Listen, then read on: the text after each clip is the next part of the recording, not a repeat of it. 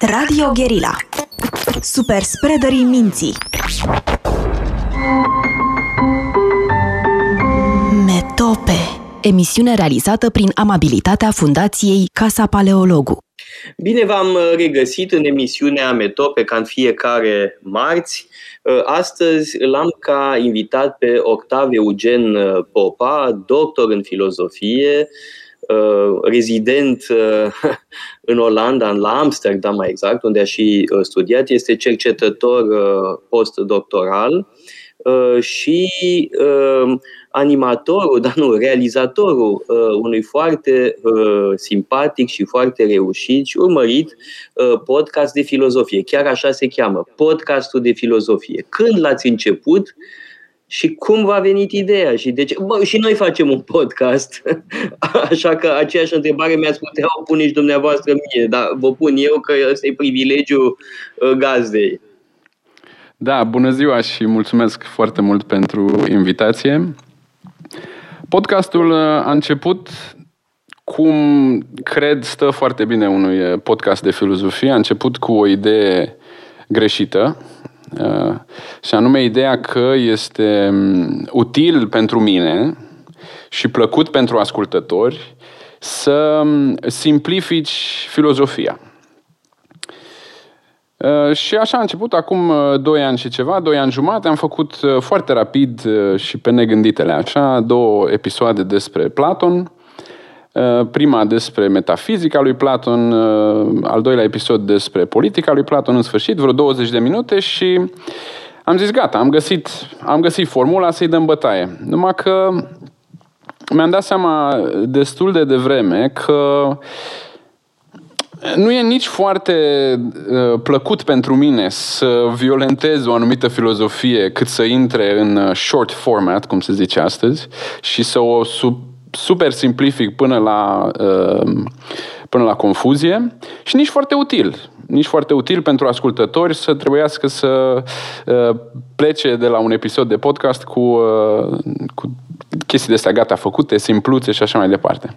Așa că în câteva episoade mi-am dat seama că de fapt ce trebuie să fac eu e să cum să zic, să, să iau taurul de coarne, cum se zice în engleză, și să nu mai încerc să simplific, um, să abordez ideile filozofice în toată subtilitatea și complexitatea lor și să explic fără să simplific. Sună un pic paradoxal, dar asta este misiunea mea și așa este și foarte plăcut pentru mine, că este o provocare de fiecare dată să nu trebuiască să simplifici uh, o anumită filozofie ci și e și util pentru ascultători că nu primesc un pachetel foarte uh, compact cu o idee care poate fi interpretată în nu știu câte feluri, ci primesc povestea toată, atât cât e posibil într-un episod de, hai să zic, 40-50 de minute, o oră, o oră și un pic. Aha, deci practic le-a făcut din ce în ce mai lungi. Da, da. Um, da. Contrar ideii obișnuite că trebuie să fie scurte. Da. Poate că asta ar trebui să învățăm și noi, să le facem mai lungi, Răzvan și cu mine. da, da, nu, cum să zic, cred că fiecare fiecare structură și fiecare podcast are formatul lui pe care se pliază cel mai bine, dar mai ales faptul că eu mi-am propus să tratez un autor, sau hai să zic o filozofie, pe episod. Și atunci riscul e foarte mare să zici, domne, uh, Platon a zis că ideile nu e același lucru cu aparența, Aristotel a venit și a zis chestii de astea pe care le găsești și pe Wikipedia și le găsești pe peste tot, nu sunt neapărat, uh, nu doar că nu sunt utile, dar sunt și foarte riscante. Duce la o uh, suprasimplificare și până la urmă cred că în definitiv omul renunță să mai asculte pentru că se gândește, bun, mi-a zis, nene, asta 10 minute ce a vrut Platon de la mine, dar e într-o așa formulă um, neutilizabilă, încât data viitoare nu mai ascult. Aha. Și au devenit din ce în ce mai lungi. Dar acum, după 2 ani jumate, ați ajuns la episodul 30 și ceva, 36, da. 7, da, ceva da, de genul da, ăsta. Da, da. Uh, și uh, uh, episoadele devenind din, din ce în ce mai lungi sau cum? Nu, la un moment dat, bineînțeles, există un echilibru acolo pe care l-am uh, atins undeva la o oră. Um, dar poate ar trebui să adaug că nu e neapărat o chestie de în, în număr de minute, cât de angajament cu ideea respectivă și cu uh, filozoful respectiv, cât mult respect uh, vreau să-i dau, cât de mult timp voi petrece citind despre sau citind operele uh, în original și despre acele opere și cât de mult pot să um, mă bag în probleme și să, din nou, să încerc să explic fără să simplific. Iar rezultatul e că, o, o singură chestie, rezultatul e că episoadele sunt nu sunt foarte ușoare. Adică nu este un conținut uh, pe care poți să-l asculți așa pe fundal în timp ce uh, faci alte chestii și povestești cu prietenii și episoadele pot fi ascultate în timp ce faci alte lucruri, pentru că asta e natura podcasturilor, să n-ai nevoie neapărat de video, dar necesită atenție necesită atenție și eu plec de la premiza că ascultătorii mei au atenția asta pentru o oră pe lună, nu e chiar foarte mult și atunci e un, e un contract de ăsta invizibil. Nici eu nu uh, simplific prea mult, dar nici tu nu te lași distrat sau nu presupui că ce se va spune va fi ușor de înțeles. Și aveți idee cine sunt ascultătorii, cam care este profilul lor, uh, nu știu, profesional, vârste, gen, Vârste și gen, da, profilul profesional doar uh, anecdotic, pentru că am ajuns să-i cunosc pe mulți dintre ascultători.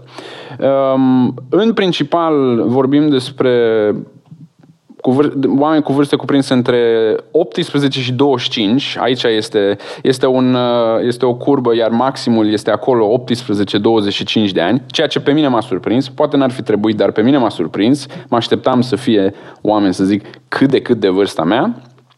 Eu am 34 în august. Um, iar um, foarte frumos 50-50 bărbați și femei, sau fete și băieți. Iarăși, pe mine m-a surprins. Uh, nu știu dacă m-aș fi așteptat altfel, dar chiar o asemenea, un asemenea echilibru 50-50 este interesant. Um, și cam atât. Nu știu foarte multe despre statistic la nivelul tuturor uh, ascultătorilor, dar am ajuns să-i cunosc uh, personal pe mulți dintre ei și trebuie să zic că nu există un profil al uh, ascultătorului. Cu siguranță nu un profil uh, educativ. Nu sunt doar oameni care au studiat filozofia sau doar oameni care vin din științele sociale. Chiar nu este, nici n-aș putea să descriu în câteva cuvinte care este cea mai frecventă ocupație. Uh-huh. E foarte divers. Și v-ați uitat fără îndoială la alte podcasturi. Uh, bă, poate mai puțin românești, că nu cred că mai există, în afară de al dumneavoastră, mai este al nostru. Și al dumneavoastră, dar noi da? populăm uh, teritoriul deocamdată. Uh, în alte țări am văzut că mai sunt. Am văzut uh, câteva podcasturi uh, franțuzești, de pildă, unele foarte ingenioase în Franța, uh, unul cu titluri foarte șocante, Uh, dar care după aia în spate sunt lucruri, informații foarte serioase. Uh, dar țin minte, era uh, ce spune Kant despre masturbare, de pildă, titlu. Și după aia chiar citatul era da, da. din Kant, referințe precise, explicațiile din spate și așa mai departe. Mai sunt și alte podcasturi franțuzești Ehm, fără îndoială, dumneavoastră le-ați văzut, ați văzut și altele. Da? Eu știu mai degrabă podcasturi franțuzești. Cum vă situați față de ele? Ce putem învăța de la ele? Cum ne adaptăm la un alt public? Da, eu um, am început, de fapt, ascultând alte podcasturi, pentru că nici eu nu eram extraordinar de familiar cu domeniul ăsta. Țin minte că am ascultat foarte multă vreme un podcast extraordinar de popular uh, în franceză, Uh, le Precepteur. Da, îl știu, la ăla, Merge? unul dintre cele la care mă gândeam, dar mai foarte... e unul foarte amuzant. Da, da, da. da. Știu și, ăla, da. și acolo, ce mi-a plăcut este că, și am comparat și cu podcasturi în engleză în care se întâmplă exact ceea ce nu vreau eu să se întâmple, și anume de-astea uh, clișee simplificări și uh, rezumate cu care nu prea ai ce face. Ce am observat la, uh, îmi scapă un pic numele acum, dar uh, podcastul ăsta franțuzesc, este că acceptă uh, formatul lung.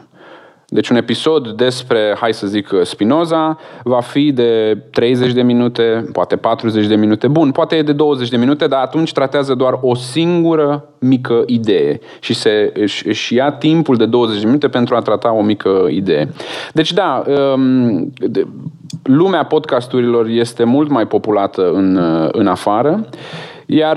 Um, Pe de altă parte, poate că în Franța mai intervine un lucru, și anume că uh, cultura filozofică este răspândită în societate. Da? Orice francez uh, care termină 12 clase a făcut filozofie și nu puțin. Uh, noi da. aveam 8 ore uh, pe săptămână, de pildă, în letră. Uh, sigur că în alte secții, da, alte specializări sunt ceva mai puține ore, dar nu scapi fără 5 ore de, săptăm- de filozofie pe săptămână în clasa 12 mhm. Deci avem de a face cu un nivel de reflexie și de cultură filozofică incomparabil cu ce avem la noi. Da? Și atunci, asigur că, tocmai pentru că există deja uh, o anumită informație, uh, avem mai mare interes. Da? Să nu uităm că tot în Franța au apărut primele cafe filozofici. Da, probabil că punctul de plecare este diferit. N-aș putea să spun și să generalizez cu privire la, să zic, ascultătorii mei, dacă ei sunt mai aproape de, sau mai departe de modelul acesta francez, dar totuși aș zice că este un merit extraordinar al uh, inclusiv al podcasterilor din uh, Franța și pentru mine o provocare extraordinară să produci un discurs non, nu neapărat academic, nu neapărat foarte sistematic și foarte, iată o lecție de filozofie, toată lumea pixurile în mână pentru că o să vă predau eu cum stă treaba. Deci zona asta de discurs relaxat, um, neformal, totuși uh, cool, dacă se poate, uh, interesant, dacă se poate, totuși a, a a fi prezent în, în felul acesta în uh, spațiul public este foarte dificil. Indiferent, cred eu, indiferent dacă ascultătorii tăi au o pregătire mai bună sau mai puțin, uh, mai puțin bună. Eu îmi dau seama că, și mi s-a, mi s-a spus, foarte da, multă lume mă ascultă. De ce asta? Că Probabil că e nevoie de un asemenea. Poftim? Intervine o rutină care poate că e dificilă sau problematică sau...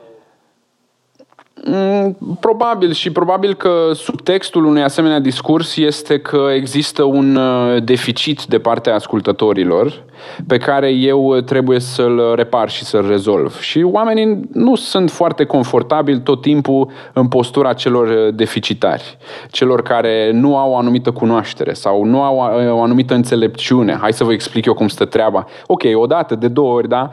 Nu o să asculți în fiecare lună pe Octave Eugen Popa care îți explică de, de sus în jos așa uh, cum stă treaba. Probabil că aici este uh, explica, de aici trebuie să vină explicația, dar începusem să spun, prima, primul răspuns intuitiv a fost că Există nevoie de asemenea discurs despre lucruri uh, complicate, despre lucruri uh, abstracte, subtile și așa mai departe. De regulă, și nu vreau să zic că e bine sau rău, vreau doar să observ că așa stau lucrurile, de regulă, discursul despre ceva ce e nu tocmai ușor de înțeles, ceva ce are nevoie de terminologie de specialitate, ceva ce e subtil, pe aici, pe acolo, de ce nu paradoxal, discursul, uh, problemele astea sunt asociate cu discursul academic, de catedră, monoton, la propriu și la figurat și probabil că e o nevoie de un alt gen de uh, discurs în care să mai încapă o glumă, în care, ceea ce, apropo, ceea ce faci și tu și Răzvan, sunt,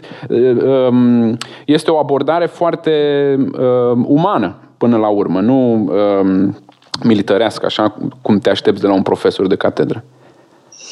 Da, uh, Însă există totuși riscul, mă gândesc, de a ă, merge prea mult în cealaltă direcție, să încerci să fii prea cool. Uh-huh. Cum găsim justa măsură? Ah, n-aș putea să spun. Cred că ține de un fel de, de artă pe care n-aș putea să o pun într-o regulă sau două. De fiecare dată, eu, de exemplu, când îmi iau notițe, uh, îmi iau notițe pentru, cred că, două, trei episoade și după aia renunț la foarte multe din uh, divagații, tangente, uh, chestii funny care mi se par amuzante pe moment, dar după aia am dat seama, ok, stai un pic, că trebuie să fie totuși um, condimentele deasupra mâncării, nu condimentele să fie mai importante decât mâncarea însăși, dar n-aș putea să spun foarte concret cum Um, cum fac alegerile astea, cine supraviețuiește, care dintre idei sau um, glume da, sau uh, exemple, de exemplu. Am o altă curiozitate, că toți ne uităm care episoade au mai mare succes decât uh, altele. Uh, și vedem lucruri foarte surprinzătoare. Uh, de pildă, noi, Răzvan și cu mine, am avut uh, mulți care s-au uitat la primele episoade. Uh, dar pe YouTube s-au uitat mulți. Acum avem o creștere foarte mare pe alte platforme. Eu nu înțeleg nimic din toată asta. De ce uh, anumite platforme cresc? Poate mă întreb dacă subiectul are legătură cu uh, interesul mai mare sau mai mic. Uh, poate că interesează mai mult uh, uh nu știu, Platon și mai puțin, de pildă, știu eu, Uh, Plaut și Terențiu. Parcă la Plaut și Terențiu am avut mai puțini uh, uh, spectatori sau auditori. Da.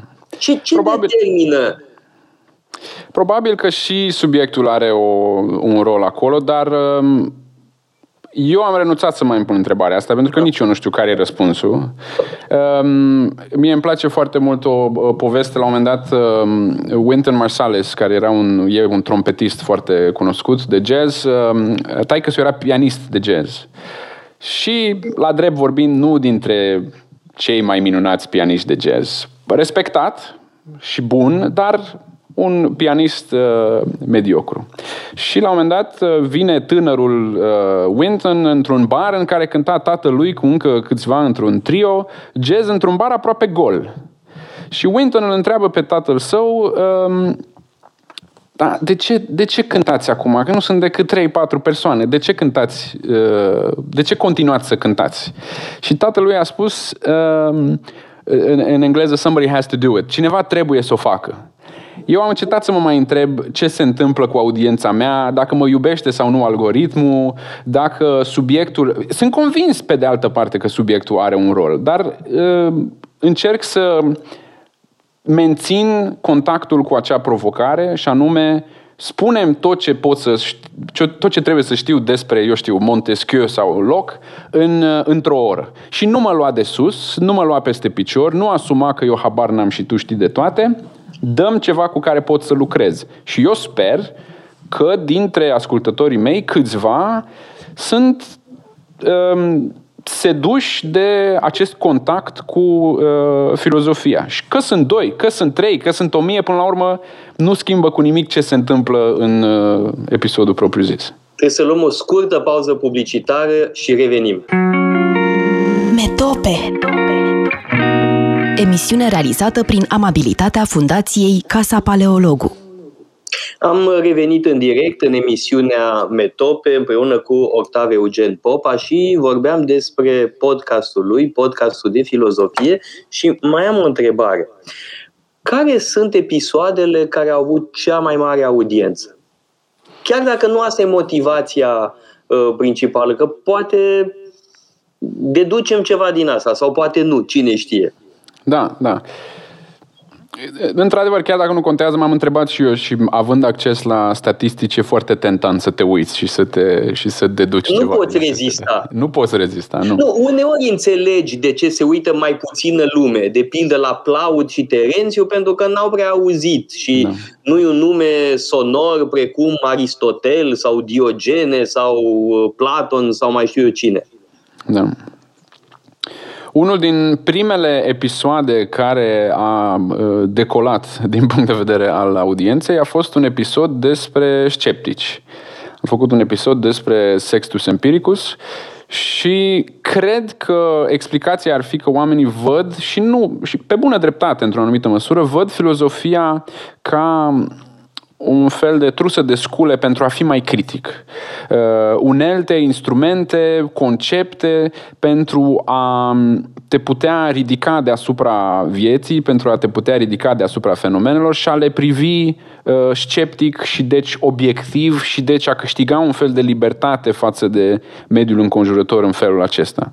Episodul despre scepticism. Un alt episod foarte interesant, poate trebuie spus că eu fac din când în când și episoade speciale, în care fie am un invitat, fie mă depărtez total de la perioada în care pe care o discut într-un anumit sezon, am făcut un episod despre un episod aproape în totalitate istoric despre începutul uh, liberalismului, despre Revoluția Liberală din uh, Anglia, Revoluția Glorioasă, despre istoria uh, Angliei de la monarhie mai mult sau mai puțin absolutistă în perioada Tudorilor până la William de Orania care se instalează pe tron. Bine, eu am privit acești, toate aceste fenomene cu întrebarea, ok, și care e cheia filozofică? Ce trebuie să înțelegem despre liberalism uitându-ne la aceste procese istorice? Dar um, probabil că a vedea cum, filozof, bineînțeles, filozoful din spate este John Locke în, în toată această discuție, da? a vedea cum filozofia ajunge sau nu în realitate. Pentru că John Locke apare până în uh, uh, Constituția americană. Expresia aia uh, life, liberty and the pursuit of happiness este life, liberty, uh, viață, libertate și uh, proprietate. Ceea ce nu prea le-a plăcut uh, părinților americani pentru că, na, uh, Sudul era încă foarte dependent de sclavi. În sfârșit, cred că ce a plăcut la episodul ăsta este un exemplu de răspuns la întrebarea ce se întâmplă în momentul în care filozofia coboară în stradă, ca să zic așa? Cum are loc chestia asta? Cum ajungem din fotoliul filozofului în revoluții? În fine, revoluția glorioasă n-a fost cine știe ce revoluție, dar în schimbări de regim, în, în, în aplicații practice. Astea sunt exemple anecdotice. N-aș putea să conclud, să trag linie și să spun, aha, de asta ascultă oamenii uh, despre filozofie. Și poate că e mai bine așa. Da, e și o loterie, fără da. îndoială, dar uneori încercăm să pricepem cum funcționează loteria, știind totuși că este o loterie. Da. Um, dar cum concepeți uh, sezoanele? Că vorbeați de sezoane. Bun. Da. Cum sunt concepute? Nu e nimic uh, extraordinar, pur și simplu în ianuarie începe de fiecare dată un nou sezon. Um, până acum uh, s-a pupat destul de bine pentru că am luat o anumită perioadă, de exemplu am luat uh, um, filozofia antică și medievală într-un sezon, după care m-am ocupat de filozofia premodernă, hai să zic, Descartes, Spinoza și așa mai departe, în alt sezon. Acum am trecut la, am început deci cu Locke, Montesquieu, povestim despre Rousseau și așa mai departe, deci suntem la filozofia de secol XVIII, liberalismul, modernitatea, da, revoluția. Mergeți într-un ritm extraordinar, în curând o să terminați. Răzvan și cu mine suntem ca niște melci, avansăm foarte, foarte încet. Uite, astăzi, după ce terminăm discuția asta, o să înregistrăm uh, 3, uh, 5 episoade, pardon, uh, despre mm, Biblia uh, iudaică. Da? Uh-huh. Dar avansăm încetișor, încetișor uh, și mai Foarte avem bine. Eu vă, eu, vă încurajez, eu vă încurajez să mențineți viteza mai asta. Încet, da. Câteodată mi-ar plăcea și mie să meargă lucrurile mai încet. Um... Da, dar faceți altceva, și anume episoade mult mai lungi. Și asta e foarte important. Da, și cred într-un anumit sens și mai... Um mai puțin. E o selecție destul de drastică la mijloc. Chiar dacă, repet, ideea mea e să nu trebuiască să uh, contorsionezi și să deformezi ideea pentru a o simplifica, este totuși o selecție foarte drastică. Dau un exemplu. Am discutat despre Locke, pentru că am discutat despre liberalism, dar n-am spus mai nimic de, despre epistemologia empiristă a lui Locke. La un moment dat o să trebuiască să mă întorc, probabil când o să ajung la Hume și la Kant, și să povestesc despre partea aia a filozofiei. Deci selecțiile sunt destul de drastice și eu sper că oamenii nu, se, nu ascultă podcastul de filozofie ca o istorie completă a uh, filozofiei și iată, prin aceasta îi trimit la podcastul dumneavoastră să vadă discuții mai detaliate și mai... Uh, Plus că uh, noi nu facem doar filozofie, vorbim a, de uh, uh, Homer, de Hesiod, de Aristofan, de Tragic și așa mai departe. E, e un alt ritm. Asta, asta a fost ideea lui Răzvan să facem tot, mă, evident, e o manieră de a vorbi. Da. Uh, da? Să luăm totul la rând. Uneori nici nu aveam prea mare chef, de să vă spun, uh, decât uh, un subiect, dar s-a nimerit să fie destul de urmărit. Da, de pildă începuturile culturii latine, da, bătrânul Enius, da, ăsta Livius Andronicus, da, da. nu prea aveam chef să mă întorc la astea, dar a funcționat destul de bine. Da? Interesul a fost mai mare decât mă așteptam. Și eu am avut experiențe similare uh, când am văzut cât de mari, cât, cum arată cartea Confesiunile lui Sfântul Augustin. Mi-am pus mâinile în păr și m-am întrebat ce fac eu cu viața mea și despre ce este vorba în acest podcast. A fost una din cele mai interesante experiențe, mai ales că uh, pentru mine, eu personal, ca pregătire filozofică, sunt destul de departe de atât de Augustin ca filozof, cât și de Augustin ca stil de scriere, stilul confesionar. Pentru mine e de, foarte departe. Eu, eu trebuie să public. Pe mine mă ceartă la sfârșit de an dacă nu public, ori scriind ca Augustin nu publici niciodată nimic. Și atunci um, nu prea am avut chef, am fost un pic, uh, în fine, hai să facem și despre Augustin, că toată lumea știe despre Augustin. A fost una din cele mai mișto cărți pe care am citit-o în sezonul acela tocmai pentru că a fost diferită, tocmai pentru că nu prea o știam, nu știam despre ce e vorba și până la urmă am făcut trei episoade, cred, despre, despre Augustin. Deci a fost unul din filozofii preferați din, uh, din sezonul respectiv.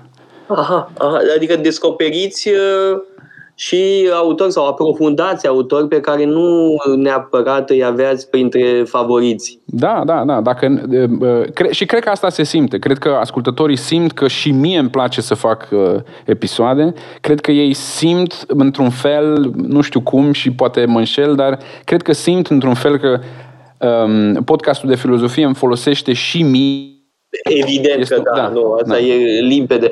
Dar am o uh, curiozitate, că tot vorbează faptul că vă folosește într-un fel și vorbează asemenea despre uh, uh, ce faceți profesional, da, despre uh, cercetările dumneavoastră. Există vreo legătură între cele două sau nu? Sau e un fel de hobby uh, românesc? Da, a, a început, a început cu ideea de a nu pierde limba română. Ah, să vă dați seama interesant. că în momentul în care, în momentul în care uh, vorbești, hai să zic, 80% din uh, tot timpul pe care îl petreci în tot felul de contexte, vorbești nu în limba română, eu începând cu, după ce mi-am terminat doctoratul, deci suntem în 2016, aproape imediat am început să predau și în olandeză și mi-a luat foarte mult timp să mă familiarizez cu limba olandeză, să pot să predau în olandeză, deci cu atât mai puțin aveam timp de limba română. Ce nu rezolvi în olandeză, rezolvi în engleză, în Olanda, engleză și așa mai departe și, și atunci pe nesimțitele, fără să-ți dai seama, pierzi uh, limba română. Uh, soția mea iară nu este, eu, noi, noi nu vorbim română acasă, ea este din America și mi-am dat seama că vorbeam cu ai mei la telefon sau cu sora mea sau în sfârșit cu prieteni și mi-am dat seama că nu eram în stare să explic lucruri uh, standard. Eu în mintea mea știam ce vreau să spun și cum trebuie spuse, dar nu curgea, nu venea.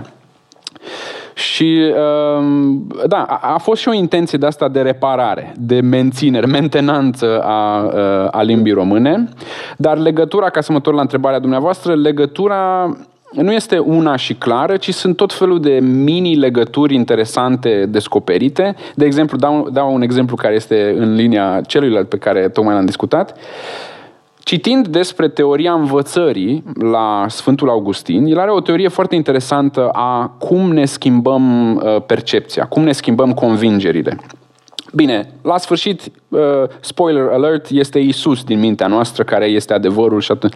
Dar până să ajungă la uh, concepția asta a învățării în The Teacher, nu știu exact care este varianta, cred că...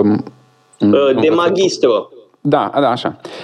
Până să ajungă la teoria asta, are tot felul de idei foarte interesante despre funcția percepției. Iar eu am folosit acele idei într-un articol de uh, teoria argumentării, un articol destul de tehnic, pe care până la urmă nu cred că l-au citit mai mult de 5-600 de oameni, uh, într-un, uh, într-o revistă de specialitate Philosophy and Rhetoric. Deci de nicăieri. Nu te-ai fi gândit să citești Augustin ca să scrii în 2020 și cred că doi l-am publicat despre probleme de teorie argumentării. Deci mm, nici aici... diamant mie mi se pare evident. Mie nu atunci. Pentru da. că totuși uh, Augustin uh, a fost oratorul o titră, da, oratorul oficial unde? La curtea imperială. Deci era unul dintre cei mai importanți oratori din tot imperiul. Uh, plus că unele cărți ale lui chiar cu asta se ocupă, cu teoria predicației, a interpretării, a argumentării. Uh, e unul dintre marii clasici, fără a mai vorbi că e un mare predicator, el însuși. Da, da. Pe mine m-a surprins uh, legătura și am zis, hei, n-are sens să trebuiască să reinventezi o idee asta dacă o găsesc aici. Pot să o iau, să o dezvolt, să o explic și așa mai departe.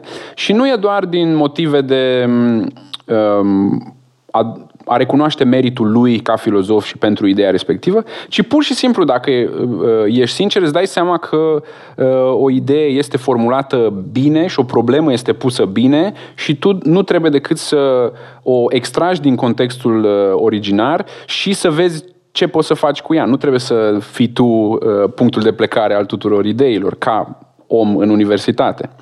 Deci m-am folosit foarte mult și mai sunt și alte exemple, dar m-am folosit de citiri pentru... Eu aș face o observație malițioasă și anume că puțini uh, sunt universitarii care gândesc așa cum faceți dumneavoastră, că uh, uh tot vedem pe unii care inventează apa caldă. Uh, da, tot, tot mereu apare câte un om de știință american care a inventat apa caldă, da, care spune cu, cu cuvinte diferite ceea ce au spus deja alții acum 2500 de ani sau uh, 2000 de ani.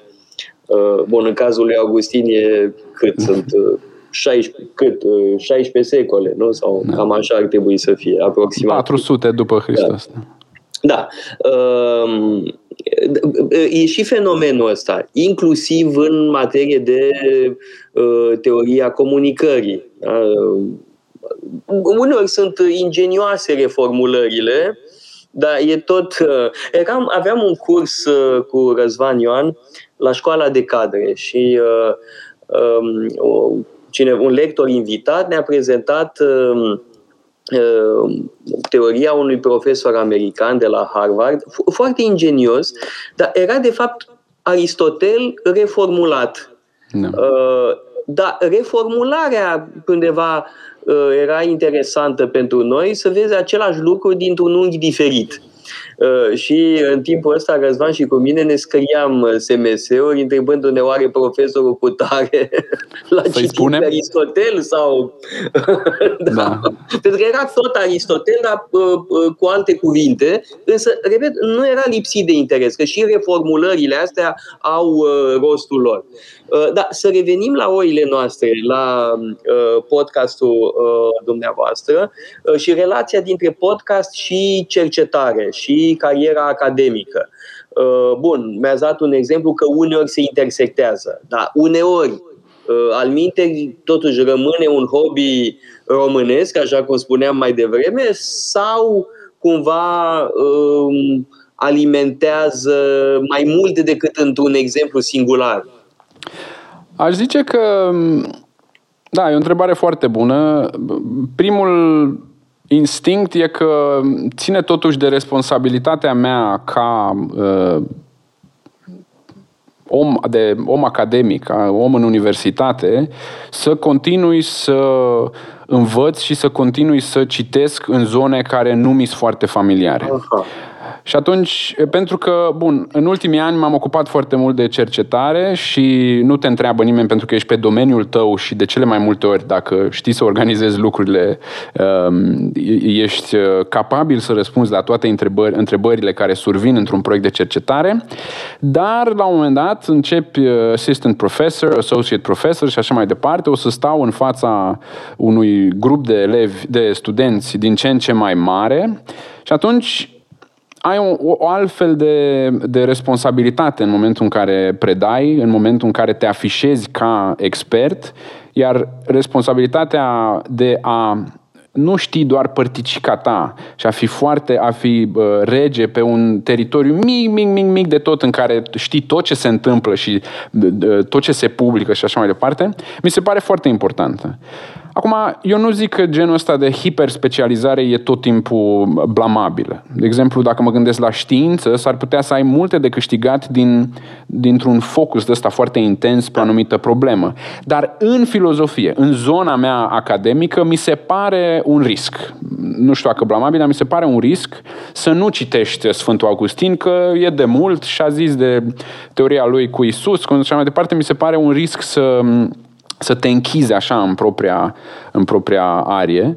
Și cred că asta este marea legătură, dincolo de mici exemple și mici idei pe care le mai extrag și așa, cred că asta este marea funcție a podcastului în uh, viața mea academică. Uh, văzusem, uh, așa, uitându-mă la episoade din Uh, podcastul dumneavoastră era ceva cu un titlu așa foarte ironic, de fapt. Scandal, exclusiv. Blaga se ceartă cu Spinoza. Uh, m-a distrat foarte mult. De fapt, da. este o parodie a stilului uh, jurnalistic românesc, în care totul este senzațional, halucinant, scandal, mega scandal, cu semne de exclamație, exclusiv, scris mare. Uh, puteți să ne vorbiți puțin despre acest... Șoc, șoc, șoc, exact, mai e și asta. da, da, da. Uh, cum, cum a decurs uh, Scandalul Blaga Spinoza. Blaga Spinoza, da. În primul rând trebuie să zic, um, a trebuit să intru pe un site, nu mai știu care, și să văd câteva exemple, pentru că am pierdut un pic contactul cu um, presa de Can-Can și chiar nu mai știam care e ultima, ultima variantă a titlului sexy, ultima variantă a titlului captivant și m-am dus pe www.ziarul nu știu care.ro și m-am uitat la câteva titluri să văd. Dar toate sunt așa. Toate asta vreau să zic. Asta vreau să zic. Nu mi-a trebuit foarte mult. Am găsit șase exemple și am avut de ales.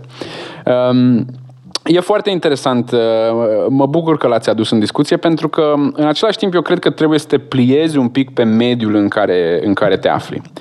Nu cred, alături de, cum îl cheamă, uh, Marshall McLuhan, că the medium is the message și că până la urmă totul este despre mediul în care are loc conversația, dar dacă nu te adaptezi un pic la ce se întâmplă în uh, mediul respectiv. Și acum vorbeați despre un videoclip de pe YouTube. Uh, riști să, uh, riști să devii un pic um, um, să scapi ideea comunicării, să ratezi ideea comunicării pe acel mediu. E, ce se întâmplă de foarte multe ori pe YouTube? De astea, can-canuri, chestii, bă, distracții și așa mai departe. Bine, discuția mea era una până la urmă destul de serioasă și anume critica lui Blaga la Spinoza. Adică da. nu era nimic nu s-a înjurat nimeni cu nimeni. Dar mi se pare un exemplu interesant. Fine, nu, nu am destul de inspirație să fac chestia asta foarte des, dar mi se nu, pare... Destul... În general nu faceți așa, nu, dar m-a distrat nu. foarte da. mult. Când întâi nu venea să cred. Stai că e același podcast de filozofie, da. da? da. că celelalte au cu tot o altă prezentare, mult mai sobră, da. da. da, uh, da, da. Și, mă rog, m-a da, amuzat. E, mesajul era în felul următor. Uh, uh, asta vreți, de, de, asta, de asta dați click, despre asta este vorba, e bine să știi că putem face și așa și până la urmă putem discuta un subiect de filozofie în termeni uh, ironici, uh, putem adăuga umor peste până la urmă o uh, critică foarte interesantă. Țin minte că um, critica lui Blaga de, la Spinoza era din uh, trilogia Cunoașterii, cred nu e, nu e nici simplă, nici foarte, um, să zic așa, ușor de respins. Deci, până la urmă, discuția era interesantă, dar um, trebuie să atragi cumva uh, publicul în uh, feluri specifice mediului respectiv. Pe uh, YouTube ai um, dimensiunea asta a comediei, a umorului, trebuie să nu te iei prea, nu prea în serios. Trebuie să fii în stare să zâmbești când vine momentul și să, să înțelegi că uh, a avea umor este, este aproape o necesitate. Da. Uh, dar aici nu e vorba doar de umor, că umor aveți și în alte uh, episoade. Deci umorul, bun, umorul filozofic, știm foarte bine, e un ingredient chiar al filozofiei. Exact. Da. Uh, da cine este mai umorist sau ironist decât Socrate. Platon are umor cât în cape. Însă, adică avem mari modele în materie, nu? Da, da. Însă aici este și o parodiere a uh, Um, moravurilor jurnalistice românești, în care totul este cu șoc și groază, halucinant, fabulos, scandal, mega scandal uh, și așa mai departe. Da? Uh, deci mi, mi, asta mi s-a părut foarte ingenios. Da? Deci parodia la uh, de fapt mediul românesc. Că nu e o adaptare la mediu, ci este o parodiere a mediului. Da, da, da, da, da. Mă refeream la mediu, da, într-adevăr, poate n-am mă refeream la mediu, la uh, YouTube ca mediu da, da. de propagare a informației, nu la mediul românesc. Dar, uh, într-adevăr, Ioan, e, e o inflație acolo. Dacă eu spun uh, mare scandal și tu spui după aia mega scandal, scandalul mega tău scandal. e mai mare și după aia ce fac? Păi spun mega, mega scandal sau șoc sau, sau dezastru. Giga. Sau, da, giga scandal, tera scandal. Deci, uh, da, cred că se, au, se, se prind unii pe alții într-o plasă de asta de cine are titlul mai șocant și până la urmă devine într-adevăr ridicol. Gata, mi-ați dat o idee. Acum cu Răzvan, o, uh, Ioan, o să facem tot așa. Mega scandal uh, în, nu știu, despre geneză sau despre exact. exod. Sau... da. da. um, uite, asta uh, chiar aș vrea tare mult să poate să faceți un curs la noi despre Blaga, pentru că uh, Blaga, la fel ca și Noica, sunt invocați, uh, dar atât Ehm, nu, nu, nu sunt uh, suficient discutați, discutați critic, uh, da? pentru că există un fel de uh, admirație obligatorie față de Blaga sau Noica și atunci orice fel de examen critic nu mai este ascultat. Da? Cine te crezi tu să discuți uh, pe Blaga sau pe noi? Ca ceea ce da. evident că este uh, dezastros, adică oamenii ăștia nu așa ceva și-au dorit vreodată, genul ăsta de admirație uh, lipsită de, de uh, fundament, mă rog, de consistență, da. de substanță.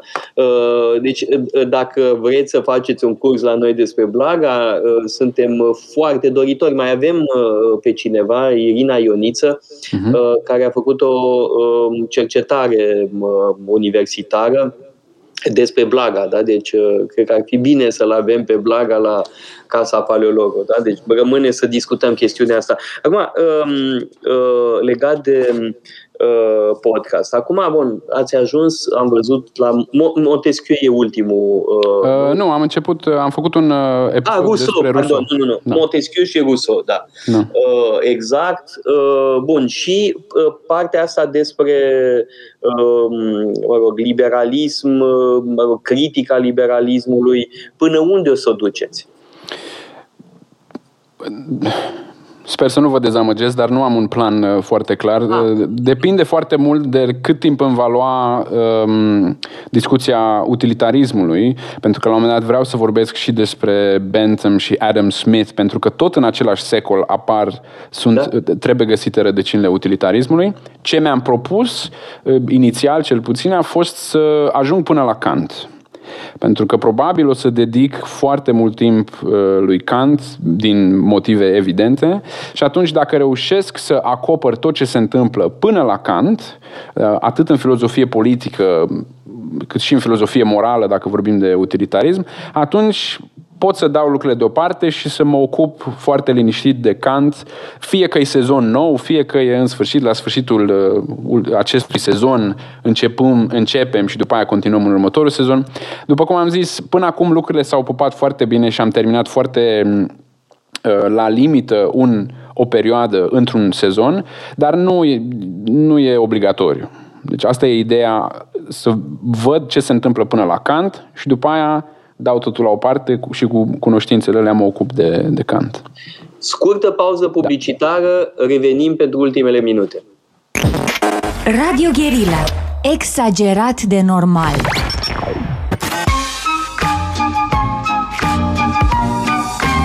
Metope. Emisiune realizată prin amabilitatea Fundației Casa Paleologu.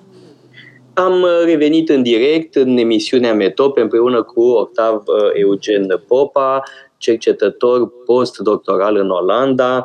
uh, și uh, realizatorul unui foarte popular podcast de filozofie, care chiar așa se cheamă, podcastul de filozofie.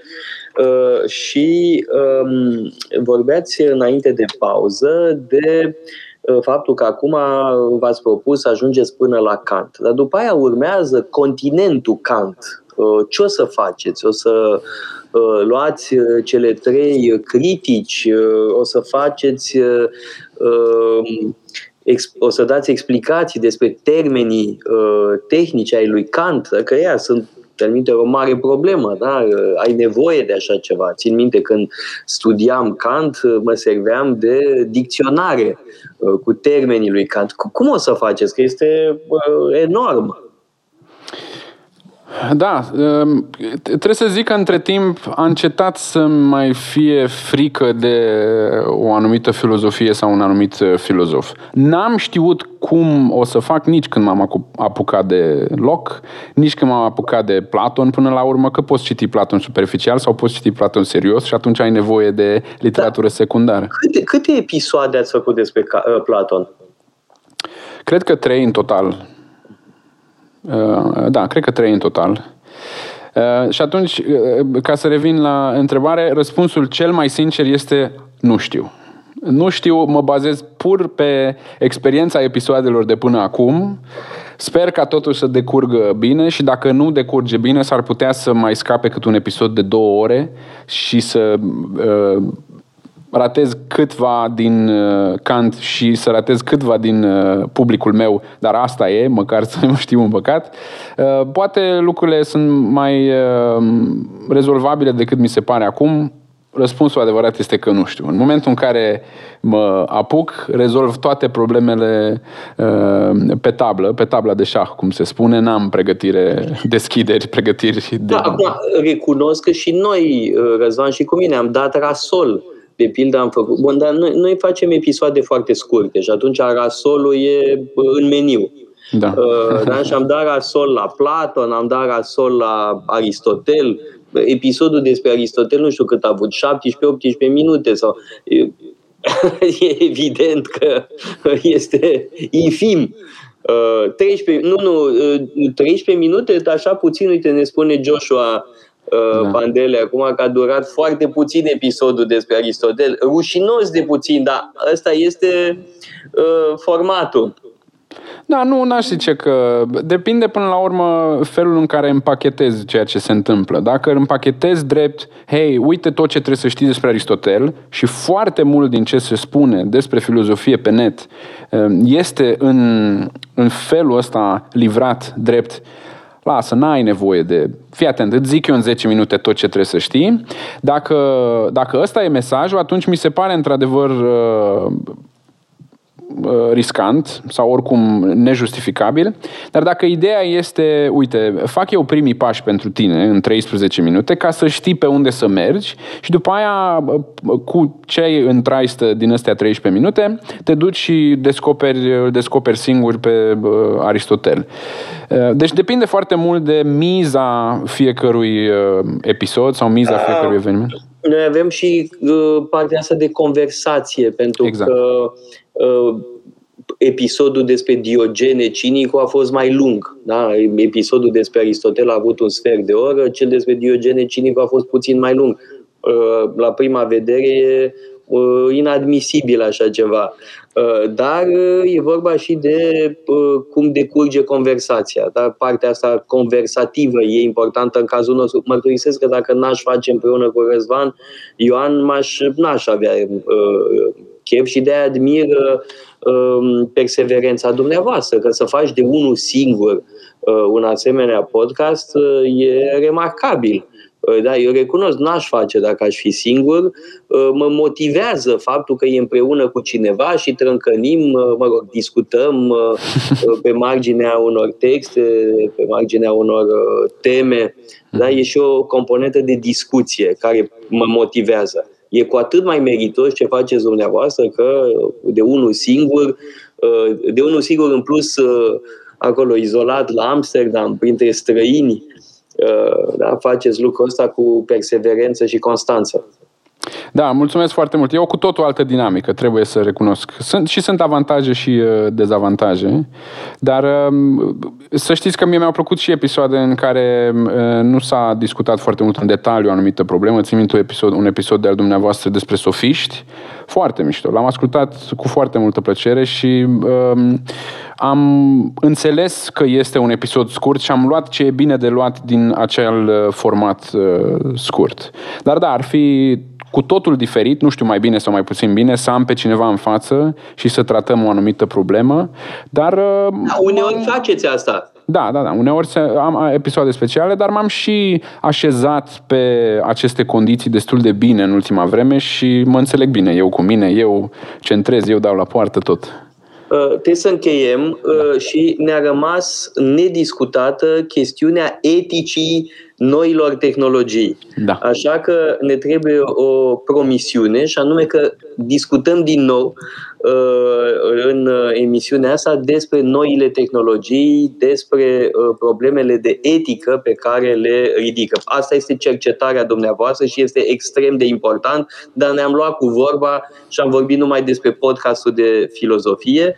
Mulțumesc foarte mult uh, că ați participat la emisiune și dau tuturor întâlnire, la fel, săptămâna viitoare, la ora 2 la Metope. Metope. Emisiune realizată prin amabilitatea Fundației Casa Paleologu. Radio Guerilla